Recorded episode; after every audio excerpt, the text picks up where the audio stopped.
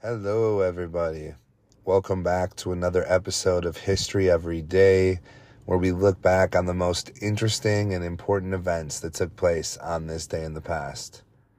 This is episode number 86, and today is September 24th. I'm Austin Daw, your host, as always. Let's get into it and let's see what we can learn today.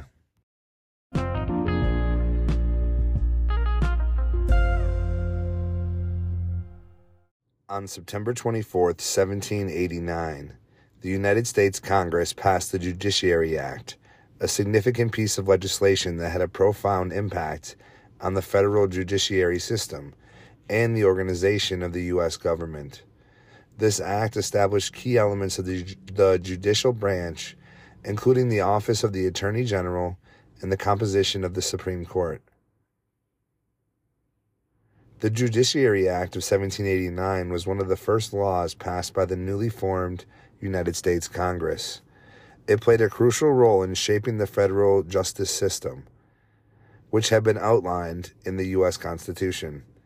The act created the position of Attorney General, who would serve as the chief legal officer of the, of the federal government. The Attorney General would provide legal advice to the President and oversee legal matters on behalf of the United States. The Judiciary Act also established the structure of the federal court system. It set the number of justices on the Supreme Court at six, including one Chief Justice and five Associate Justices. John Jay was appointed as the first Chief Justice of the Supreme Court. The act established various lower federal courts as well, including district courts and circuit courts. This created a hierarchical structure for the federal judiciary with the Supreme Court at the very top. The Act defined the jurisdiction of several courts and outlined their procedures. It provided clarity on the types of cases that would be heard in federal courts, ensuring consistency in the application of federal law. The Judiciary Act also established the process for nominating and confirming federal judges, including Supreme Court justices. This process would become a critical aspect of the separation of powers in the U.S. government. On September 24, 1846, during the Mexican American War, General Zachary Taylor achieved a significant military victory by capturing the city of Monterrey in Mexico. This event was a pivotal moment in the conflict between the United States and Mexico. The Mexican American War, which took place from 1846 to 1848, was a conflict between the United States and Mexico over territorial disputes in the southwestern region of North America. The war arose primarily due to disputes over the border between Texas, which had recently been annexed by the United States and Mexico. General Zachary Taylor, a career military officer and future president of the United States, commanded forces, American forces, in northern Mexico. He was known for his successful campaigns in the early stages of the war.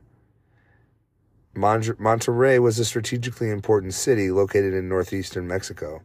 It was a key transportation and industrial center and a significant target for American forces. That's why the capture of Monterrey was so crucial. It involved a series of battles and skirmishes between American and Mexican forces. General Taylor's forces, with their superior firepower and tactics, managed to breach the city's defenses and engage in urban combat. The battle for Monterrey included intense street fighting as American troops advanced through the city. Mexican forces under the command of General Pedro de Ampudia put up a determined defense. On September 24, 1846, the Mexican general decided to surrender the city to General Taylor. The terms of surrender allowed Mexican troops to withdraw with their weapons, and the American flag was raised over Monterrey. On September 24, 1869, a financial crisis known as Black Friday unfolded in the United States. And this is not the financial crisis I had last year buying Christmas presents. This crisis was triggered by a series of events involving the manipulation of gold prices and the event and the actions of financiers Jay Gould and James Fisk which had significant repercussions for the U.S. economy. During this period, the United States was on the gold standard, meaning that the value of the US dollar was directly tied to a specific amount of gold. The price of gold played a crucial role in the stability of the country's currency. Jay Gould and James Fisk were wealthy financiers who hatched a scheme to corner the gold market. Their plan involved buying up large quantities of gold to drive up its price. By doing so, they hoped to profit handsomely. The gold market manipulation came to the attention of President Ulysses S. Grant, who was determined to put a stop to it. He recognized that such manipulation could lead to economic instability and benefit only a select few. President Grant ordered the U.S. Treasury to sell a significant amount of gold from its reserves. This flood of gold onto the market had the immediate effect of driving down gold prices. As news of the government's actions spread, panic gripped the financial markets. On September 24, 1869, the price of gold plummeted. The term Black Friday was coined to describe this financial crisis. The consequences of Black Friday were significant. Many investors and speculators who had been on rising gold prices faced massive losses. Some brokerage firms and individuals went bankrupt. The stock market experienced turmoil as well. Gould and Fisk faced legal consequences for their involvement in the gold market manipulation. While they were not convicted, their reputations were forever tarnished.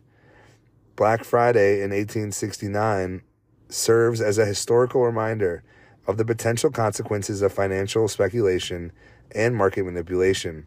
It also underscores the role of government intervention in maintaining the stability of the financial system.